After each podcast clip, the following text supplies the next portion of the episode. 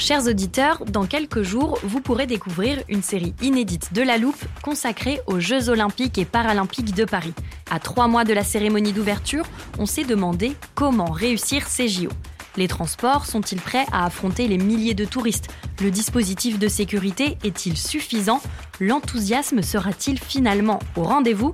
Pour répondre, on plonge durant cinq épisodes dans les archives des éditions précédentes, accompagnés des journalistes de l'Express.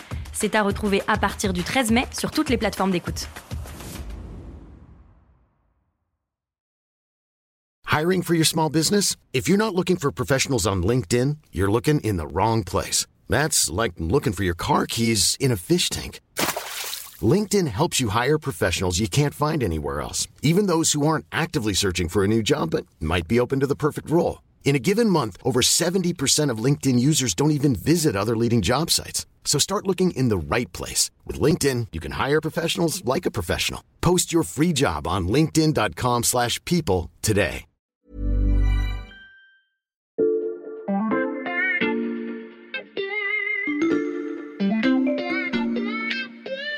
Salut, c'est Xavier Yvon. Nous sommes le mercredi 5 avril 2023. Bienvenue dans La Loupe, le podcast quotidien de l'Express.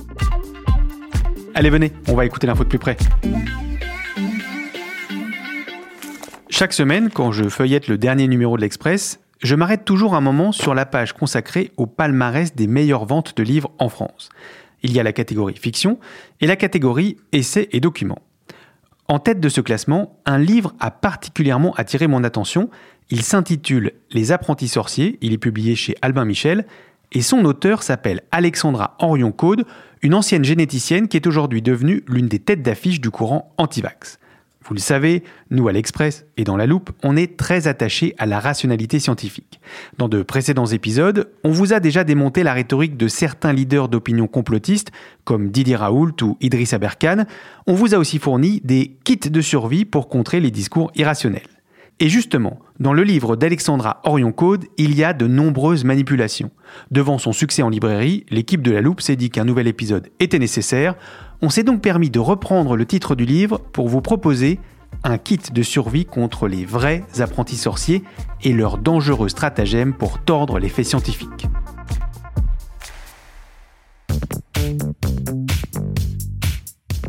Quand on cherche à déconstruire les discours complotistes sur le Covid et sur les questions de santé, on a la spécialiste qu'il nous faut à l'Express. Salut Stéphanie.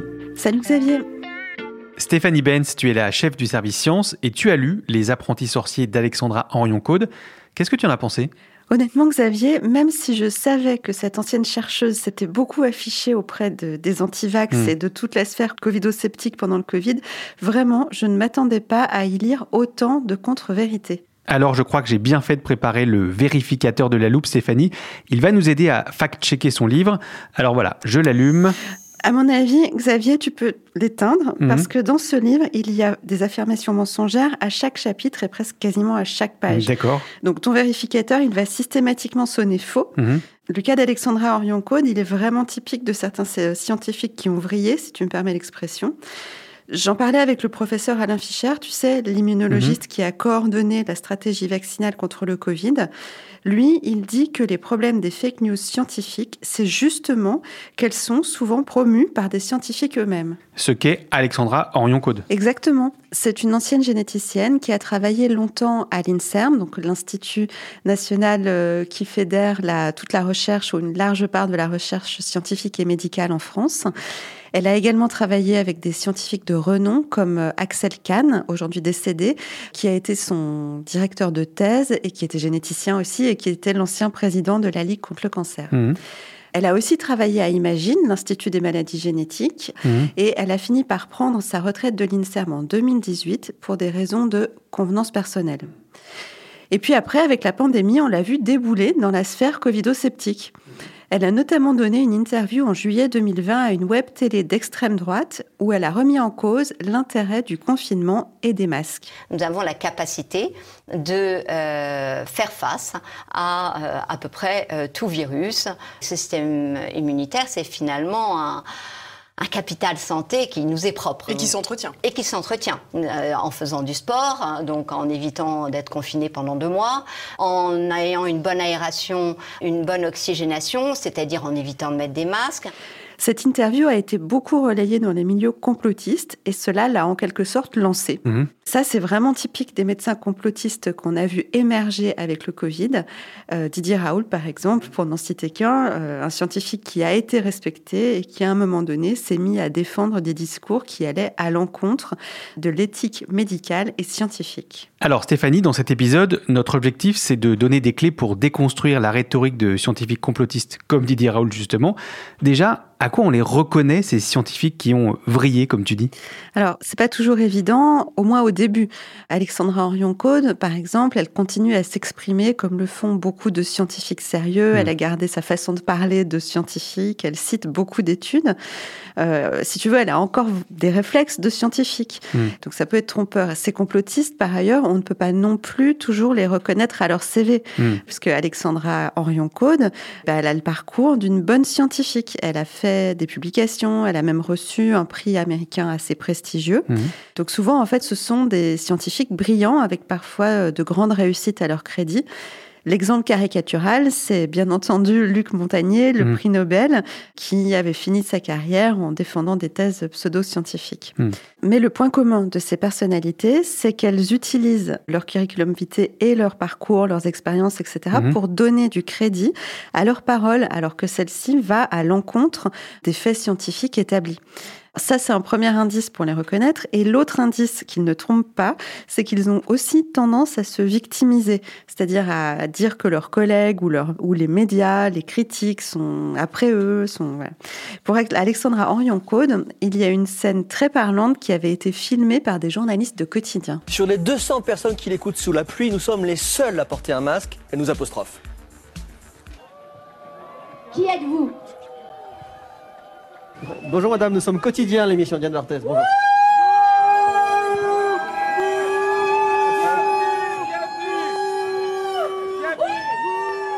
Ok Stéphanie, mais c'est pas toujours évident de remettre en question la parole d'un prix Nobel ou d'un scientifique qui a le CV d'Alexandra Orion-Code. Oui, mais il faut garder en tête qu'un scientifique ne peut pas savoir tout sur tout, même Mm. le meilleur des scientifiques. Euh, ce n'est pas parce qu'on est généticien, au hasard, Mhm. que l'on dispose de connaissances en immunologie, en épidémiologie ou en virologie. Euh, le problème, c'est que le grand public ne perçoit pas toujours ces nuances. Mhm. Et euh, Alexandra Orion-Code, dans son livre, elle parle de génétique, mais elle parle aussi d'épidémiologie, de pharmacovigilance, etc., qui ne sont pas du tout dans son champ de compétences en Mhm. réalité. Euh, et même en génétique, euh, sa spécialité, ce n'était pas l'ARN messager, mais l'ARN non codant. Et ce sont deux molécules qui, en fait, ne jouent pas du tout le même rôle. Merci Stéphanie, avec ces indices on sait désormais reconnaître la posture de ces scientifiques qui ont basculé dans le complotisme. Place maintenant à notre mode d'emploi pour déchiffrer leurs techniques de manipulation.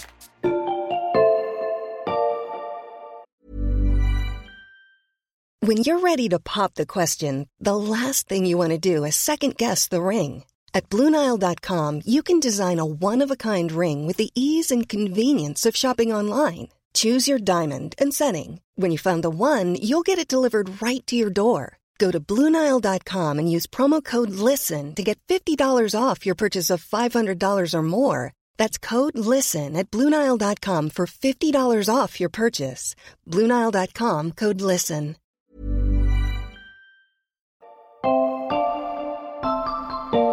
Alors tu sais Xavier, c'est amusant parce que le livre s'appelle Les apprentis sorciers. Mhm. Et à un moment, vraiment, on a l'impression qu'il ressemble à une potion magique dont tous les ingrédients seraient des problèmes de méthode finalement assez classiques pour des scientifiques complotistes. Je te propose qu'on les décrypte ensemble et pour chaque ingrédient, je vais te proposer un antidote. Ça marche Stéphanie, on commence par où? Alors tout d'abord, le premier ingrédient, et c'est une erreur très visible dans le livre, c'est un peu un vice de forme. Un vice de forme, c'est-à-dire On peut dire que les complotistes ont parfois une étrange manière de présenter les études sur lesquelles ils s'appuient. Hmm. Alexandra Orion-Côte, par exemple, eh bien, il suffit de regarder sa bibliographie pour voir que c'est assez amateur, en fait. Hmm. Parce que normalement, dans les, toutes les études scientifiques, on cite des références, évidemment, d'autres articles sur lesquels on, les chercheurs s'appuient. Et dans ce cas-là, on met le nom de l'auteur, le titre de l'article, l'éditeur, la date de parution, etc. Mais alors, dans le livre d'Alexandra Orion-Côte, c'était pas du tout ça. Elle, elle a mis les liens URL, tu sais, les Mhm. adresses qui sont en haut des fenêtres euh, Internet. Et donc, en fait, d'abord, si tu veux rechercher la référence, il faut tout retaper à la main dans, sur ton écran. Mhm, bon courage. Et- ouais, voilà, ça, c'est un peu décourageant pour aller voir ce sur quoi elle s'appuie, effectivement. Et puis ensuite, si le lien est brisé, mais on ne peut pas retrouver la source puisqu'il n'y a pas de titre ni d'indication d'auteur. Donc déjà, rien qu'en regardant la bibliographie, on peut se dire qu'il y a un problème. D'accord, donc le premier remède, on analyse la bibliographie. Alors oui, et on peut même aller plus loin. Il faut faire attention à la manière dont les études sont présentées aussi par ces complotistes. Hmm. Orion Côte, par exemple, elle a tendance à citer des études qui vont dans son sens, mais sans trop les contextualiser. Je te donne un exemple. Euh, elle cite un article scientifique dans lequel on parle de 57% des patients de l'étude qui auraient développé des troubles neurologiques post-vaccinaux. Mhm. Donc, en avançant ce type de données, elle espère évidemment accréditer sa thèse selon laquelle il était dangereux de vacciner tout le monde contre le Covid-19. Mhm. Alors, ce qu'elle oublie de préciser quand même, c'est que l'étude dont elle parle porte sur une cohorte de, tiens-toi bien, 22 patients. Ah oui, c'est pas beaucoup. Non, c'est un peu léger pour en faire un groupe représentatif. Et donc, si c'était le cas, euh, cela voudrait dire que plus de 30 millions de Français auraient eu des troubles neurologiques après leur vaccination. Évidemment, on en est très loin. Donc, si je te suis bien, il faut faire attention à la manière dont un scientifique présente ses sources. Exactement, il faut absolument aller regarder euh, les études, les décortiquer et, et voir euh, comment ils en parlent. Très bien. Tu peux nous donner un autre ingrédient de sa potion de contre-vérité? Alexandra Orion-Caude, elle a aussi tendance à mettre sur un pied d'égalité des articles scientifiques écrits par des spécialistes reconnus et validés par leurs pairs, avec des éditos Mhm. ou des articles d'opinion. Par exemple, il y a un passage dans son livre où elle essaye de faire le lien entre la vaccination et le développement de cancer. Mhm. Sauf que l'auteur qu'elle cite, en fait, c'est un consultant qui a écrit un article d'opinion dans lequel il n'y a que des affirmations et aucune démonstration. Elle fait la même chose quand elle affirme que les vaccins affaiblissent l'immunité. Elle se réfère à une publication du Lancet, qui n'avait d'ailleurs pas dit cela, mais bon, Mhm. et surtout à un commentaire de cet article du Lancet, publié par, tiens-toi bien, un chirurgien cardiovasculaire dont on se dit que Mm. les compétences pour euh, aller critiquer un article du Lancet en matière d'immunologie doivent être quand même assez limitées. Hmm. Donc il faut vraiment faire attention aux sources utilisées par les complotistes parce que, euh, encore une fois, toutes les sources ne se valent pas et il faut vraiment voir ce dont ils se servent. Toutes les sources ne se valent pas. J'ai bien noté les deux premiers antidotes. Quel est le suivant? Alors le suivant concerne euh, les, la démonstration des, des faits avancés. Mhm. Un pseudo-scientifique complotiste va souvent asséner ses résultats sous la forme d'une affirmation Mhm. sans jamais les démontrer. Euh, et ça, évidemment, c'est contraire à toute déontologie scientifique. Pour qu'un argument soit valable, il faut euh, d'abord avoir émis une hypothèse solide, basée sur des expériences, et ensuite eh bien, l'avoir validée par des études. Mhm. Euh, donc évidemment, c'est pas le cas de plein d'assertions dans le livre d'Alexandra Orion-Caude. Elle dit par exemple que la protéine spike, euh, qui est induite par le vaccin quand il est injecté, Mhm. euh, donc que cette protéine n'a pas été inactivée et qu'elle serait donc aussi nocive que le virus. Sauf qu'en fait, elle donne aucune preuve et aucune démonstration de ce qu'elle avance. Et pour cause, en fait, c'est vraiment n'importe quoi. Mhm. Une protéine ne peut pas être activée ou inactivée. Ce- C'est pas une toxine, c'est pas le même genre de technologie vaccinale. Donc euh, vraiment, euh, c'est pas étonnant qu'elle ait pas trouvé de preuves dans la littérature scientifique. Ne pas croire les affirmations qui ne sont pas basées sur des démonstrations scientifiques. Stéphanie, sur le papier, ça paraît assez évident. En théorie, oui, mais quand ces affirmations sont noyées dans du jargon scientifique, ce n'est pas toujours facile à déceler. D'accord. Est-ce que tu penses à d'autres remèdes? Oui, je pourrais t'en donner encore plein, mais bon, je te, l'accorde, ce n'est pas toujours facile euh, à mettre en œuvre par des non-experts. Mhm.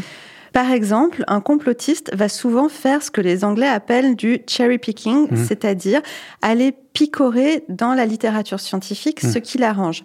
Donc, bien sûr, il va te noyer sous une pléthore d'études, euh, alors donc plus ou moins sérieuses, on l'a vu, euh, qui vont apparemment dans son sens, Mhm. mais en faisant abstraction de toutes celles qui le contredisent. Euh, donc évidemment, on peut pas faire ça en science parce que en science, on travaille à, à partir du consensus scientifique, c'est-à-dire qu'on prend en compte toute la littérature scientifique et on regarde euh, les conclusions qui s'en dégagent. On ne peut pas juste sélectionner ce qui nous arrange. Mmh.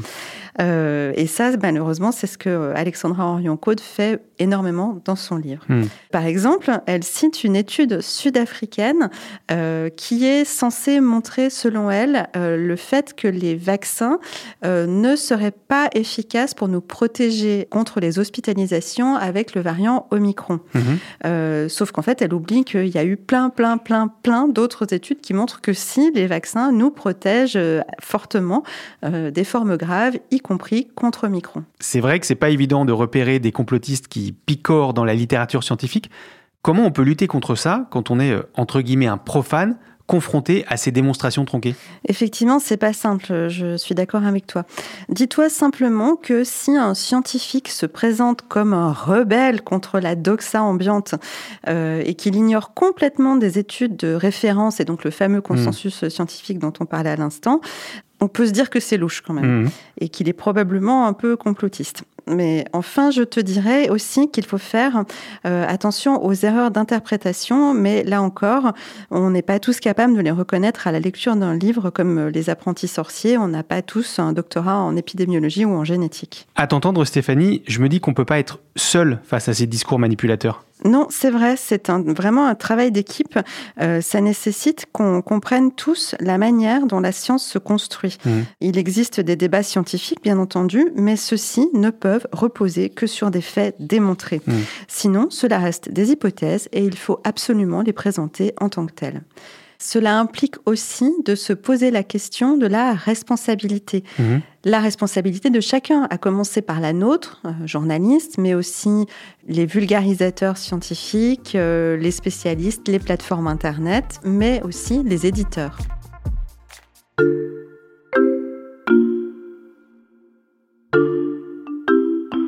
Stéphanie, tu évoques la place des éditeurs. Pour ton article, tu as interrogé Albin Michel, celui d'Alexandra Orion-Code.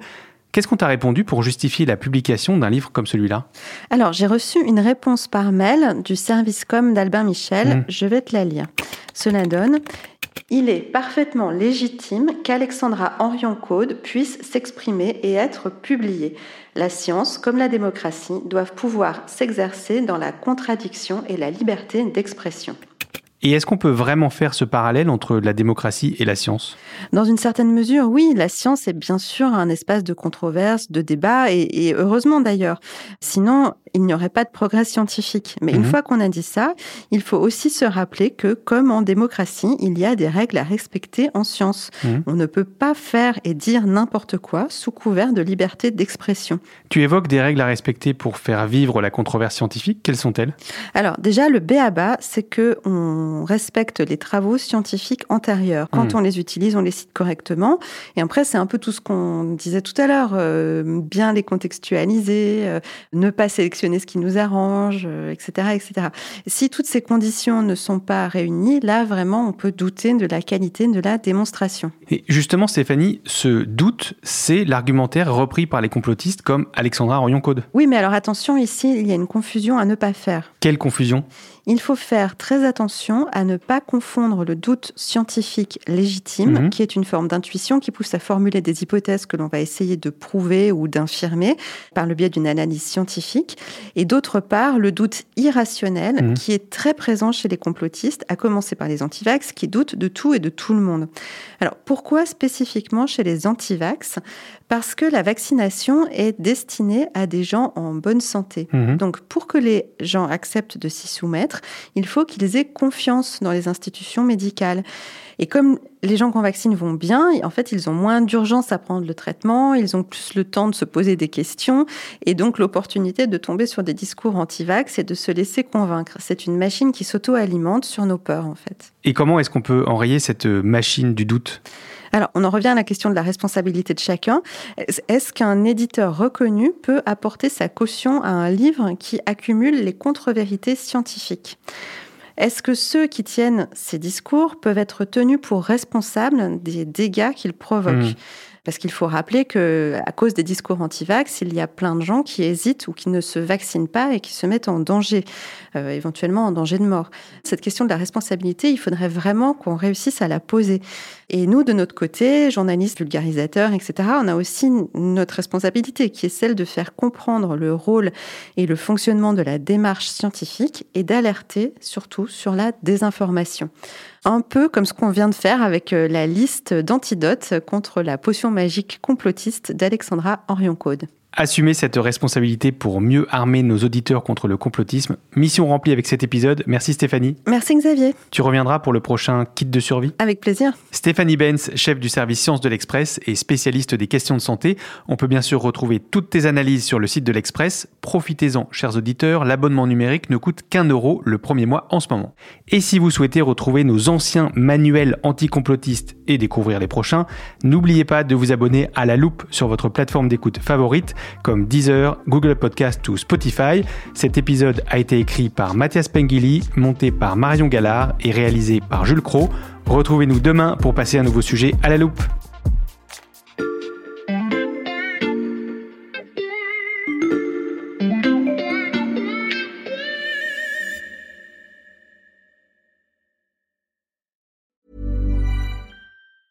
Normally, being a little extra might be a bit much, but not when it comes to healthcare. That's why United Healthcare's Health Protector Guard fixed indemnity insurance plans, underwritten by Golden Rule Insurance Company, supplement your primary plan so you manage out of pocket costs. Learn more at uh1.com. Hey, it's Danny Pellegrino from Everything Iconic. Ready to upgrade your style game without blowing your budget? Check out Quince. They've got all the good stuff shirts and polos, activewear, and fine leather goods all at 50 to 80% less than other high-end brands. And the best part? They're all about safe, ethical, and responsible manufacturing. Get that luxury vibe without the luxury price tag. Hit up quince.com slash upgrade for free shipping and 365 day returns on your next order. That's quince.com slash upgrade.